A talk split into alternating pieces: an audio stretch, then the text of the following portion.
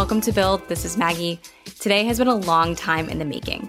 I started this podcast with a rant about how we shouldn't use roadmaps. I did a second episode on what it looks like to operate without a roadmap. And finally, today I have one of the experts, Janna Bastow, the co founder and CEO of ProdPad, on the show to talk about how to plan effectively as a PM, how to free ourselves forever from the tyranny of the time based roadmap this episode is about how to plan, how to communicate that plan for all of us in product that know that doing a time based feature roadmap is the worst trap of all. I hope you enjoy it. Janna, welcome to the show. Wonderful. Well, thanks for having me. I am so excited for this conversation, mostly because I've been notoriously on team roadmaps are bad. But as the company that I'm at is scaling and growing, and our coordination costs are growing, and I think when a team is growing and you're trying to create a coordinated and coherent and high quality product, you have to do some kind of planning and communication around what you're doing, which is why I wanted to talk to you about roadmaps to see if there's a way to solve the problem without falling into, as we talked about before, the sort of feature focused, time based Gantt chart hell of a traditional roadmap. yeah, absolutely. So, where I think where I would love to start is on your journey to this better land that we're going to talk about. Because from our conversation before, you didn't sort of start out the gate with having a perfect roadmap. You started with the time based thing that we all kind of hate, right? Yeah, absolutely. I mean, I've been on a whole journey with roadmaps myself. When I started off as a product manager, probably about 15 years ago, I didn't have formal training. I didn't know what I was doing. And one of the first things I did, I, I got back to my desk and looked up what is a product manager and what do we do, and came across this artifact called a roadmap. And even today, if you look up what a roadmap is on Google image search results, it's mostly a list of timelines. So mostly a list of Gantt charts uh, with nice colors. And so that's what I had the impression I was supposed to do. And it was reinforced by the fact that whenever I made one of those, my boss and my team would give me a pat on the head and tell me to go deliver. And so that's what I would do. I would make this roadmap. I would take a list of all the things people wanted to see done in the product. I would map it all out on this nice little timeline. And I would make my best attempt at delivery. Now, reality is is that I was never able to fully deliver on one of these roadmaps, and I thought that was my fault because I was a young product manager, like many product managers, particularly like a decade ago. I was working alone in teams. I didn't have a network of people around me to check this with. And so I didn't really know what I was doing wrong. I just thought I sucked at delivery and that roadmaps are fine. It's just that I just sped up delivery and I just figured out how to actually deliver on a roadmap, it would be fine. It wasn't until several years later that I actually started playing around with the idea of making it easier to make that roadmap because I was constantly making these roadmaps in more and more detailed tools, right? My first versions were made in scrappy Excel or PowerPoints. And eventually I had this powerhouse of an Excel spreadsheet that I could drop anything into and stretch it out and do lots and lots with it. And I'd taken that and I'd shared it with other product people, and that was gaining popularity. And it wasn't until I actually digitized it, I turned it into this digital version made out of jQuery and a whole bunch of duct tape and shared that with product people. And that was actually the first version of ProdPad, one of the very, very early versions of ProdPad before it was really anything we commercialized. And I shared that with people. Oh, that's so cool. Yeah. And what actually happened there was at first, people loved it, right? People loved being able to make this colorful roadmap that you could drag and drop your ideas on and stretch them out and shrink them down and show where on the timeline things were going to happen. Sorry, I was going to say it feels so like concrete when you can do that. I think so much of the product role is kind of ambiguous. So it's like, well, at least I can make this artifact. Yes, exactly. And I think it's also something that people see as the output of the product manager. It's like how you know the product manager is product managing. They have a they have a roadmap and it says you're going to do things, right? Like good job, pat on the head, now go do the things, right? I think it takes a lot of experience and guts to sort of turn around and say, well, no, that's not what we do. That's not how the job actually works. There's a lot of ambiguity and discovery and a lot of unknowns, which is why we can't tell you what's going to be on the roadmap, which a much more experienced product manager would tell you. But I wasn't an experienced product manager. I was just making what felt good and solved the immediate problem, right? It was the immediate painkiller sort of thing, but didn't solve the underlying problem. And so what actually happened was quite hilarious because after about a month or so, about four or six weeks in, all these early beta testers, beta users of this first version of ProdPad started coming back to me and saying, this is great, but what I'd really love, what would make this better, is if I could pick up all the items from like this area here and just move them over a bit. right? And what, what had happened is that everyone had missed their their deadlines that month, right? Everything had shuffled, things had happened, right? It was just you know things happen. You know, had I just listened to my customers, I would have picked up like some sort of like multi-select, drag and drop, quick way to update your roadmap, and so be it, right? And we just have this roadmap that would automatically move along and stretch itself out as time progresses, because that's what roadmaps seem to do. They never actually seem to be done. They just seem to infinitely stretch into the future and just add buffer as you go. What we started to do, though, was ask the five whys. We started really drilling down into what was happening there. And the reality is, is that no one was delivering on the roadmap. I thought it was just me, but turns out no one is. I love it. It's so like life affirming because I think we've all, even if it's just like you don't have a whole roadmap, but you're working on a project and you're like, yeah, it's definitely going to deliver this quarter. And then you go to your boss and you're like, it's definitely next quarter for sure. For sure. And it yeah. just goes on forever.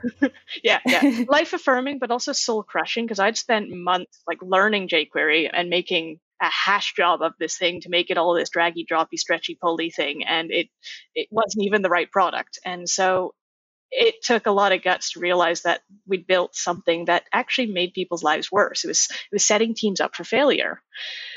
So myself and my co-founder had to take this step back and think about well, what are we actually doing here? What are we building if not a helpful roadmap? What is a roadmap if this isn't it? And we sat down at, at this point in time we were working from our bedrooms in London. And so we got together in a cafe that was about equidistant between our houses, somewhere in South London and scrapped out on a napkin, which I really wish we'd kept. Yeah. scrapped out on this napkin this idea of a three column roadmap. And Simon labeled them current, near term, future. And said, well, what if we sort of looked at it in terms of less about this timeline at the top, but more of buckets of uncertainty? And he used that term of uncertainty where, you know, the further out it got, the less certain it became. And then you put maybe not features in there, not necessarily ideas, but just things that we were doing. We didn't have the vocabulary for it, but these sort of became the initiatives or the problems. And we took this back to our desks and threw out the code months and months of code that we'd been doing and created a much simpler version of it, which was quite literally just three columns with some text boxes in it that you could fill in. And at first, you couldn't even attach your ideas. You couldn't really do anything with it. Frankly, it was no better than a Trello board. You could create the same thing in Trello. But what we really asked ourselves was can we still call this a roadmap? I mean, can we throw out this thing that we've made this draggy pulley timeline roadmap thing, throw that out and just replace it with this three column thing? And give this to our beta users and see how it works. Can we still call it a roadmap? Is it still a roadmap? We weren't really sure, but we decided that it was worth a try. Let's see what we put out there and dropped it out there. And turns out people loved it. People loved having this ability to still plan for understanding what kind of questions they were asking still understanding what was on the horizon, but without necessarily being tied down to making some promise about when things were going to be done. So they were putting things in the order that they wanted to tackle problems in. They were understanding that level of granularity, but they weren't going into the, oh, well, this is going to be done in Q4. Like you don't even know how big your team's going to be in Q4, let alone how fast you're able to deliver. So it took away that uncertainty. But because we called it a roadmap, and because it looked like this legit tool that was a road mapping tool, it gave product managers permission to change the way they roadmapped. So all of a sudden, people are like, yeah, I roadmap. Look at my roadmap. It's now, next, later, current, near term, future. We made the labels re- renameable after a while, and we started seeing people renaming them to now, next, later. And we eventually changed our own defaults to that as well because it, it, just was that much catchier. and that's how the uh, the timeline roadmap ended up evolving to that now, next, later format. Perfect. Okay, so I have infinity questions, but I think the first one that I want to kind of cover is especially in my own life, there's this aspect of the only stakeholder I had was the product team and the engineering team and design team. I think that would be totally fine. And I would have the ownership to kind of make that choice. But there's also stakeholders in sales and marketing who, especially marketing, for example, you know, is trying to plan their launches. They want to have certain number of big things they can go to market with.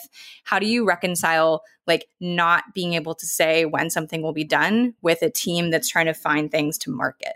Yeah, yeah, such a good question. And it's so common. And it also depends on what kind of stakeholders are asking for those deadlines and dates as well.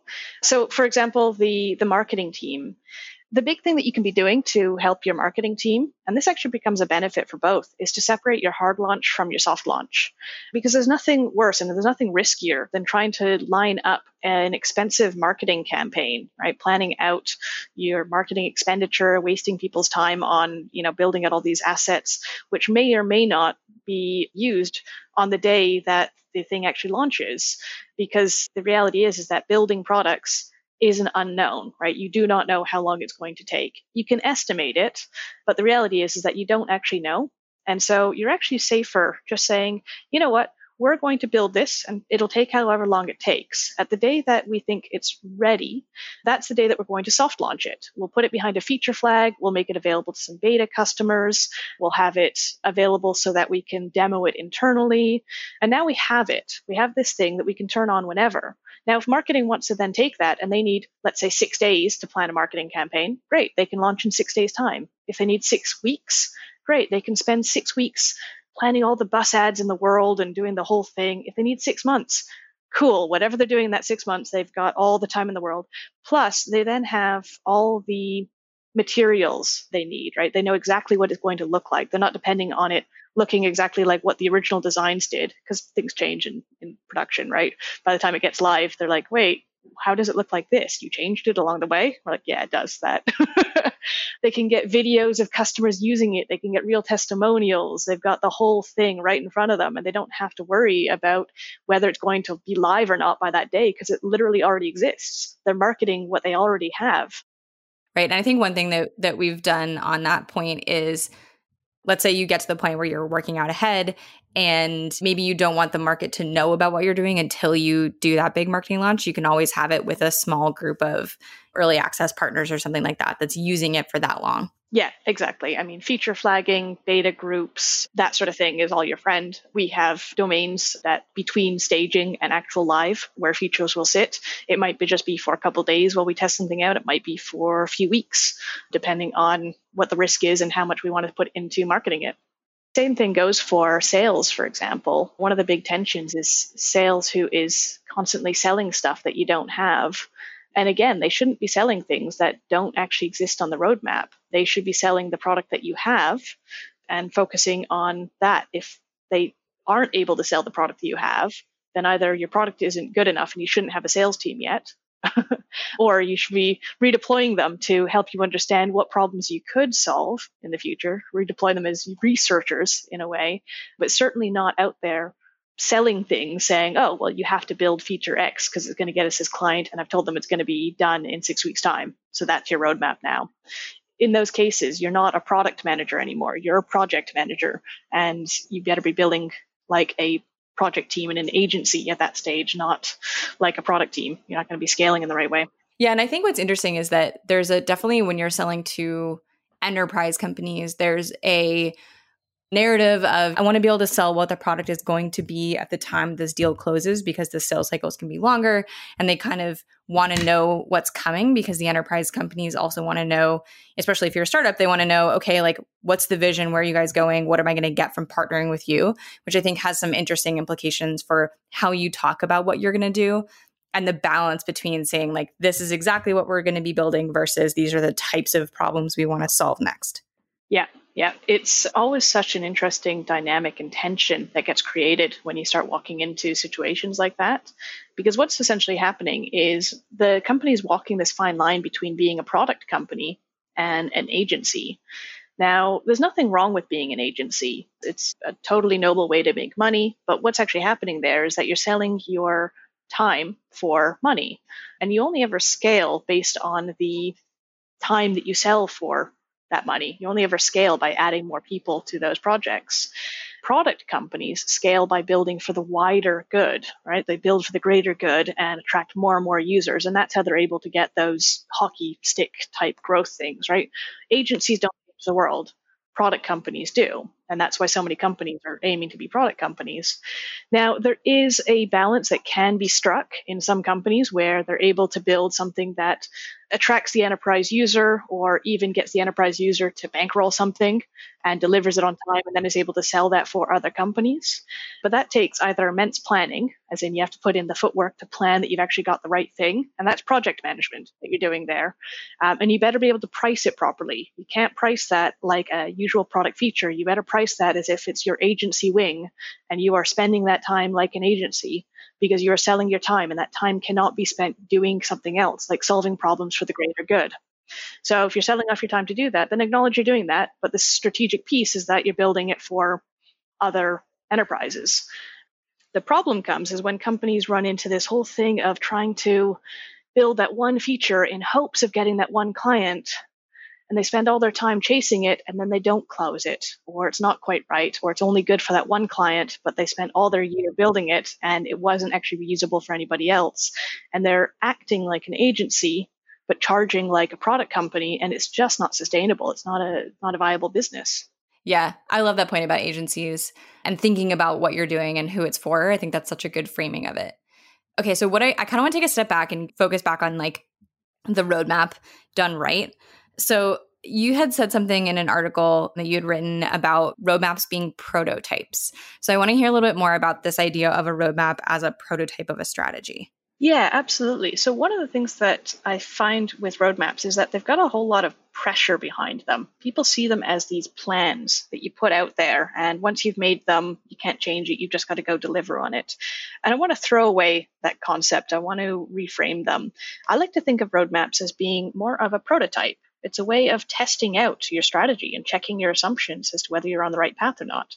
So think of it this way. If you were building some new feature for your app, right, adding a button somewhere, changing a checkout flow, you wouldn't go straight to development with this perfectly finished mock-up that you'd created or perfectly finished design that you created and just tell them to crack on with it you would start with some really really simple sketch drawings maybe a, a sketch or marvel wireframe or maybe even just a napkin drawing. And you take that and you show it to somebody on your team or to a customer or to whoever else just to get their, their feedback on it. The customer would come back to you and say hey yeah it's, it's all right but i don't get why the button's like this or why does it say that or that's a bit junk. That's okay. You're, you'd throw out that napkin and you'd start again with another piece of paper and it'd be slightly higher def and it'd be slightly better and it would take in the learning from whatever conversation you'd have, you get a slightly better version. And the value isn't in the prototype itself. That gets thrown out time and time again. The value is in the process of prototyping, the conversations that you're having. Likewise, the value in road mapping isn't the roadmap that you create. The value is in the road mapping process. Just the act of road mapping itself allows you to lay out your assumptions of what your strategy is and allows you to course correct long before you start making mistakes about where to invest your money right? So a simple simple roadmap. You just wanted to start today with three columns and some post-it notes you're just starting at a new company don't try to get like some really really high def version of a roadmap. Start with a few post-it notes and just say okay based on everything i've learned here's problem one here's an opportunity two, here's challenge three, here's problem four. Just write these all out and then stick them down in order that you think they should be tackled, and then show that to somebody. And you're going to be wrong, right? Somebody's going to come out and say, No, I can't believe you think problem one comes before challenge two or whatever, right? And you'd flip them around. You've learned. And then somebody else would say, no, you've forgotten this, or no, that's not important anymore, or whatever else. You get all this feedback from important stakeholders around you, and it would inform what your strategy should be at the end of the day, after lots and lots of iterations, lots of feedback, lots of open conversation around the roadmap, your company would have a much more robust, informed strategy as opposed to a strategy that is either sometimes missing and not communicated or is sometimes just based on the order of features that people have asked for which is often how companies are driven. It's driven by you know a vacuum rather than deliberately asking and checking and understanding what the strategy might be. So the roadmap is a great tool for that. Yeah, I love that idea. And I, it's reminding me of something that Marty Cagan was talking about, and I think in one of his articles about empowered product teams and product strategy and how a reason why you end up in one of those situations where you're talking about features in this context is because there's not enough trust or understanding between the people you're communicating with so people go back to saying, well, just ship this thing versus being able to create a tool, like you're saying, that would help you see if you could translate the strategy into the set of problems you're going to solve and check that with those people to build that trust. I think there's definitely something in there that this process you're talking about of kind of going back and forth about, okay, well, here's our strategy. Here's what that would look like in terms of the problems I would solve. Is this right? Or like, what would you say to this might help bridge that gap. Yeah, that's absolutely right. That's a really good point how often should people be updating their roadmaps? Like, who does the updating? And I guess part of what I'm getting at is like, it just feels like so much work. And I don't always know that it's worth it when I go through one of these exercises. That's probably been because I've been doing them in the wrong way. But I'm just curious from you, kind of what your expectation is in terms of how often it gets updated, how much work it takes to keep it updated, and and who does that work. Mm, yeah it shouldn't feel like a lot of work to keep your roadmap up to date. It should be something that the product manager has their eyes on on a semi regular basis, but not necessarily a daily basis. It should be updated whenever there's changes to the market or any new big insights coming through. A roadmap itself can be linked to experiments and things that are going on in the company itself. And so if you got those set up, then you might see the roadmap itself reflecting through different changes that are happening in the background, almost as like a, uh, a way of showing the status of stuff.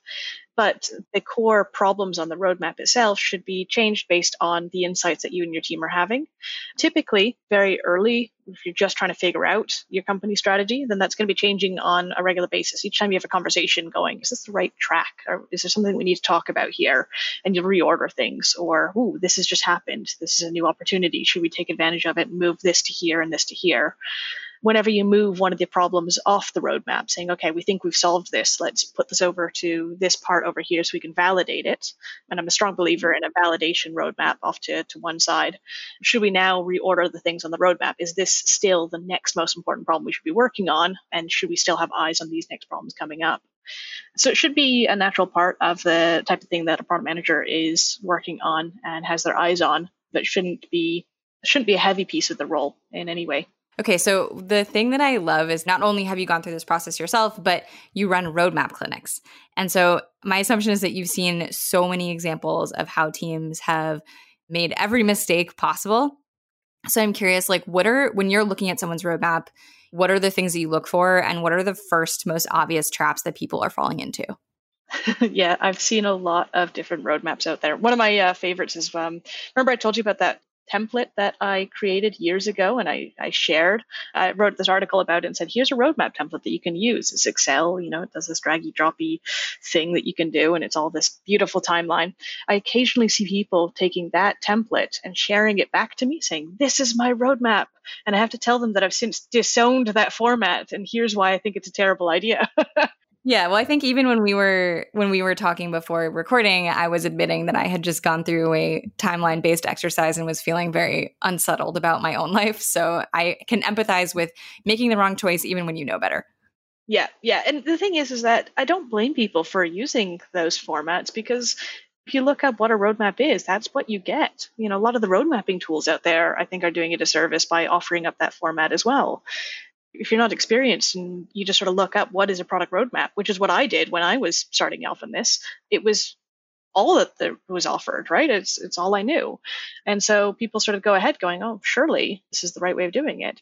And what I also love seeing are the, all the different interpretations of it, you know, so people trying to work around different ways of expressing the roadmap, which is amazing because there are lots of different ways of doing roadmaps that have timelines, have don't have timelines, that are ways of expressing problems that you want to tackle and checking those. So roadmap can actually take a lot of different formats.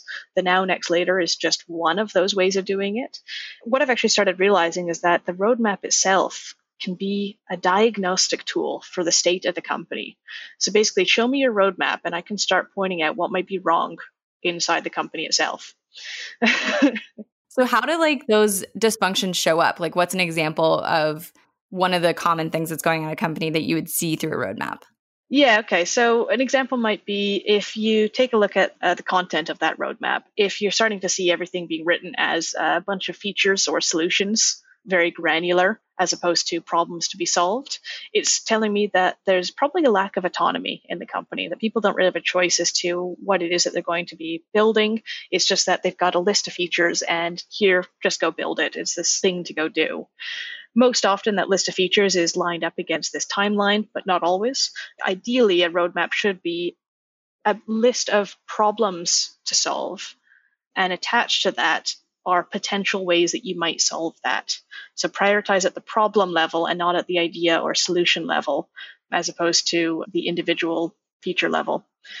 So that one sort of indicates his lack of autonomy for teams. Another one might be oftentimes just a missing roadmap. People saying, oh, I don't have a roadmap, we don't believe in it, or sometimes don't have a vision, or sometimes not being able to see anything being tied back to company level objectives, as in the things that are on the roadmap don't really seem to have a purpose. It seems to indicate that there's a lack of alignment, right? So the team is doing stuff, and at the end of the day, they've done stuff, but have they done stuff that was aligned with each other? Are they all pointing in the right direction? Are they all pointing in the same direction, even? And they might have a beautiful process behind building things and they're churning things out. They're, they're getting things done, but it's not necessarily the right things. It's not necessarily solving the right sorts of problems. So that sort of indicates a lack of alignment. We had once an example. I was having a discussion with a person I work with the other day, and we were talking about team names. And the size of a team we were talking about is sort of a we have three person engineering teams that work with one product manager and one product designer. That's kind of like the like atomic unit of our teams. And we were talking about the team name and how kind of like you were talking about, like if you have a team name, that sort of becomes a self-fulfilling prophecy on the type of work that they're going to do. So they're going to like continue to work on that thing that their team is named after. But at some point that might not have a connection to this broader strategy or mission or whatever. And so you have to be careful about like even how you talk about what the team is there for. Yeah absolutely. That kind of reminds me of conway's law. Are you familiar with that one? I am not. So Conway's law states that basically organizations output mirrors how they're actually organized. Okay, I know I know the concept. I didn't know it had a name. Yeah, there you go. and I also sort of ask about where the roadmap is coming from because sometimes roadmaps are just given to you. You join a new job as a product manager. It's very rare that as a product manager you you start off in this greenfield space where you just get to create from brand new. More often than not, you've adopted some product and it's already got tech debt and constraints and customers and political stuff that's happening in the in the office and all these sorts of things and it comes with a roadmap and you've just been told like okay here's the roadmap go and I always try to ask like where the roadmap is come from and who makes the calls on the roadmap. Like who decided this goes in here? Where is it actually coming from? Why is this piece in here? And you start to see that's where there's a little bit of shaking going, well, this is here because sales absolutely says that we have to do it this way. We can't tell them no because otherwise, you know, you feel the tension. Or, you know, the boss says we have to do it this way, or we promised investors that something would happen and we can't possibly question that. And that indicates to me a lack of psychological safety in the company, which is sometimes harder to diagnose from a first glance at a roadmap, but you can start picking apart, you can start picking clues from it by understanding where the roadmap itself is actually coming from. Yeah, interesting. I'm curious also when you're doing a, a clinic like this, and, and maybe let's say someone has sort of the old school feature waterfall roadmap. What are the blockers that those teams run into when I'm assuming like a, a PM would listen to this and say, yes, like I want to do it that way. But the reality of their company kind of hits at that point. So, like, what are the blockers that you see teams have when they want to switch to this model, but they have trouble doing it? Yeah, and you're absolutely right. Whenever I talk to individuals, they get it. They totally understand this idea of having a lean roadmap where you're not committing more than what you need to in the short term so that you can iterate and adapt and do the best you can with the resources you have. It falls apart at the company level organizations are just not set up structurally for this. And you actually start seeing companies on this almost continuum of whether they're nimble and lean and risk taking or whether they're this slow moving, risk averse type company. You start seeing companies who are let's take some financial institution or government or some publicly funded company, that sort of thing. That sort of stage, they've got this fiduciary duty to their shareholders to increase shareholder value. And for them, it's really important that they get steady up into the right growth. right? They've just got to have the steady up into the right growth. And if they don't, then the CEO might get turfed, right? No one's getting their Christmas bonuses. Everyone loses their job if they take risks. And so they're they're designed to not take risks. And so they learn to break up the company into manageable chunks, which is what gets you silos, right? You get the sales and marketing team over on one side, you get product and R&D and dev and ops and other stuff in other in each of their own little areas. And each team has various vanity metrics that they work towards but none of which oftentimes these vanity metrics actually work against each other. And there's no room in there for companies to say or for each division to say well actually we think it's actually worth taking a risk here. So it's worth actually investing in this new model of deploying to our customers because we think it's going to give us a better return in the future. So some companies are just literally not set up for anything other than that slow, steady growth. And the thing is, is that the timeline model of building things has been set up to cater towards those old vanity metrics, right? So the tech division, which historically wrapped up product as well, because we've always reported to the CTO, was set up in a way that we were we're meant to optimize towards how many story points we could get out the door, what our velocity was, what our burn down was, right? These are all things that are optimized towards getting features out the door. But everyone knows that the number of features is not does not make the best product. It's about solving the best problems and understanding the market the best and sometimes taking risks and not knowing necessarily what it is that you're going to build, but knowing that it might take a slightly backwards route to get there. And that's how you know, a lot of startups end up taking down some of the huge Goliaths out there.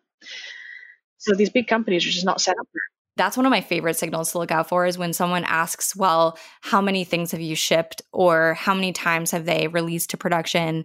That's always one of those warning signs that I say that reminds me that there's something is going on here that has probably nothing to do with whether or not someone is shipping to production and how often they're doing that but there's like a deeper problem because you're right that doesn't really measure anything. It's just like such a weird like well are you doing anything type of question. So yeah i love looking out for that.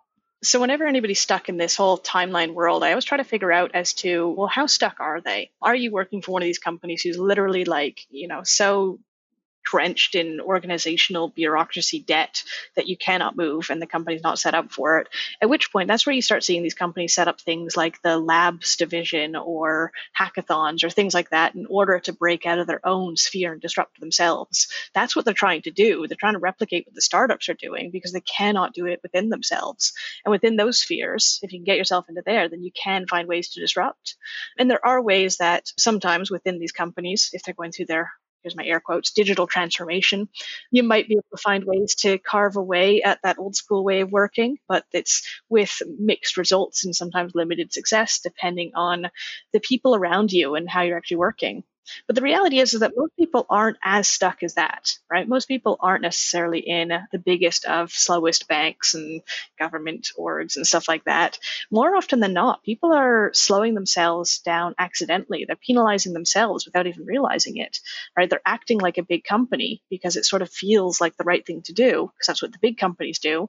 But it's actually penalizing themselves, like using a timeline format when in fact you're actually better off using a non-timeline format, a now next later format, or something more freeing, because the timeline format literally forces you to put everything on a timeline, and it forces you to work in a delivery mindset for 100% of all the things you do.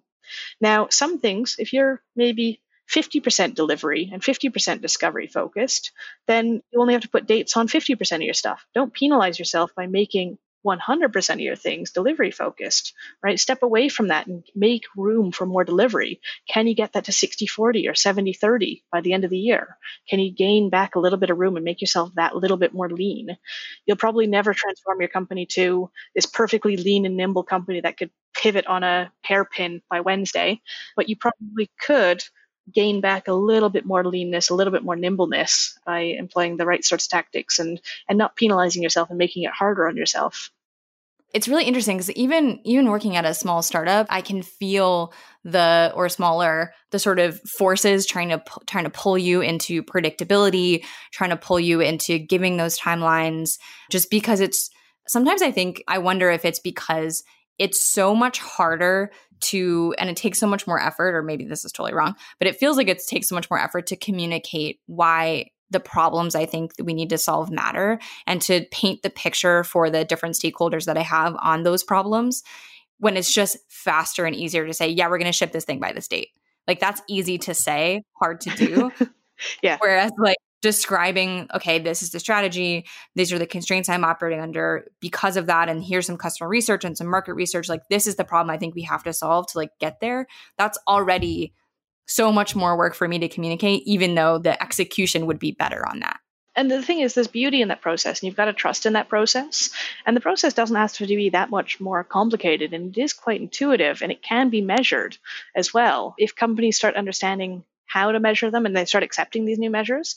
Like, for example, this is where OKRs come in and can be quite beautiful. So, if somebody wants to be able to put a time on something, say, okay, so the biggest problem we're facing right now, let's imagine it's our conversion rate right? Our conversion rate is very good on getting trials to paid right now. We want to get that number up.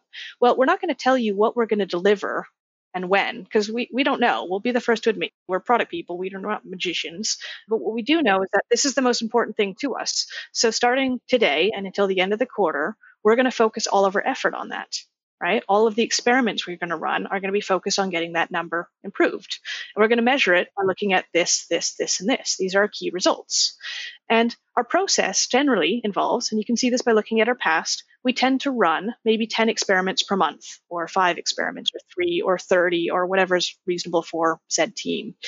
And you're going to then crack on and run experiments. You're not measuring how many features you're doing, but you're basically saying, we're going to try to run as many experiments as we can and however long they take to do. We're going to do them to completion and to quality, and they're all going to be aimed at solving this one problem.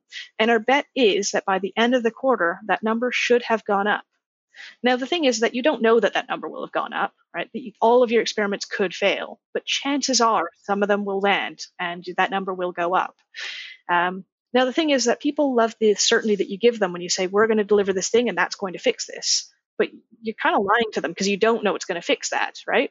When if you're actually telling them, here's the process in which we're going to solve this, and here's the bet we're making, and we can show you with some certainty that last quarter we solved the churn problem to this level because this is the process we followed there, then that actually gives the execs, the team, the everybody around you a lot of confidence in the process. And it is a wonderful process if it can be followed. It just takes that little bit more to explain, as you say, a little bit more trust in it because it's not as straightforward as just saying, we'll do this by here and that'll solve everything and don't worry about it. yeah. Yeah, I think it's it's a good point. And I think I've kind of been talking about this in the podcast in the past, but this the idea that to be a really good and not really at the PM level necessarily, although it's really important there too, but the the further I get in my career, the more being able to tell a succinct but engaging, accurate story that includes all of that is so much more valuable and so much more important because if I can do that effectively, then I can buy the team the room to do those experiments and make sure everyone kind of feels comfortable with it. Yeah, exactly. So, a few things that I always recommend people do if they can get away with it is ask to be measured by something else. Don't be measured by how many story points or features you get done. Try to get measured by how many experiments you run. If you're going to have timelines, don't base them on feature out by this date, because what you're doing at that point is you're setting time and scope. And if you're setting time and scope, then either scope has got to give, as in you won't finish all the things on time, or quality is going to give, as in you're building in tech debt. So that's a bad idea. But set the timeline based on how long you're going to try to solve a particular problem and just have short, simple experiments that at the end of that quarter or month or six months or however long you spend on that that goal, you can down tools at the end of that and say, okay, great. How did we do? Did we solve this thing? And move on to solving the next problem, the next big objective if that's uh, where you want to go with it. So I could probably talk about this topic forever, but we're running out of time. So the last thing I wanted to ask you was do you have any good books, podcasts, articles, or anything that you're listening to or reading that you think you would recommend for people who want to get better at this type of process? Yeah, sure. So there is a great book called Product Roadmaps Relaunched that you can definitely pick up. It's by C. Todd Lombardo and Bruce McCarthy and Evan Ryan. Pick that up on Amazon now. That's all about road mapping itself and has examples of all different types of roadmaps, including the now, next, later formats.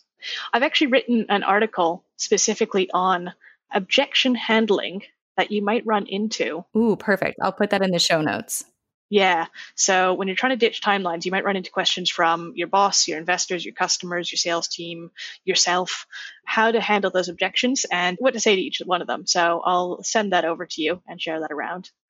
And I also have a handy guide, a handy guide for product people, which for limited time was available as an ebook. It includes things like how to write everything from how to write a product vision, how to do OKRs, road mapping essentials, and stuff like that. I can drop you the note for that as well, or if anybody wants to just email me, I'm Janna at prodpad.com. I'll send you a copy. And yeah, you can have a copy of that as well. Awesome. Janna, thank you so much. I have I've been scribbling notes in my notebook and I have so many things to think about for myself. So I really, really appreciate you taking some time to take me through this. oh, wonderful. Well, really good to get a chance to chat. And uh, like you said, I mean, I could keep talking about this forever as well. So yeah. awesome. Thank you. All right. Wonderful. Thanks.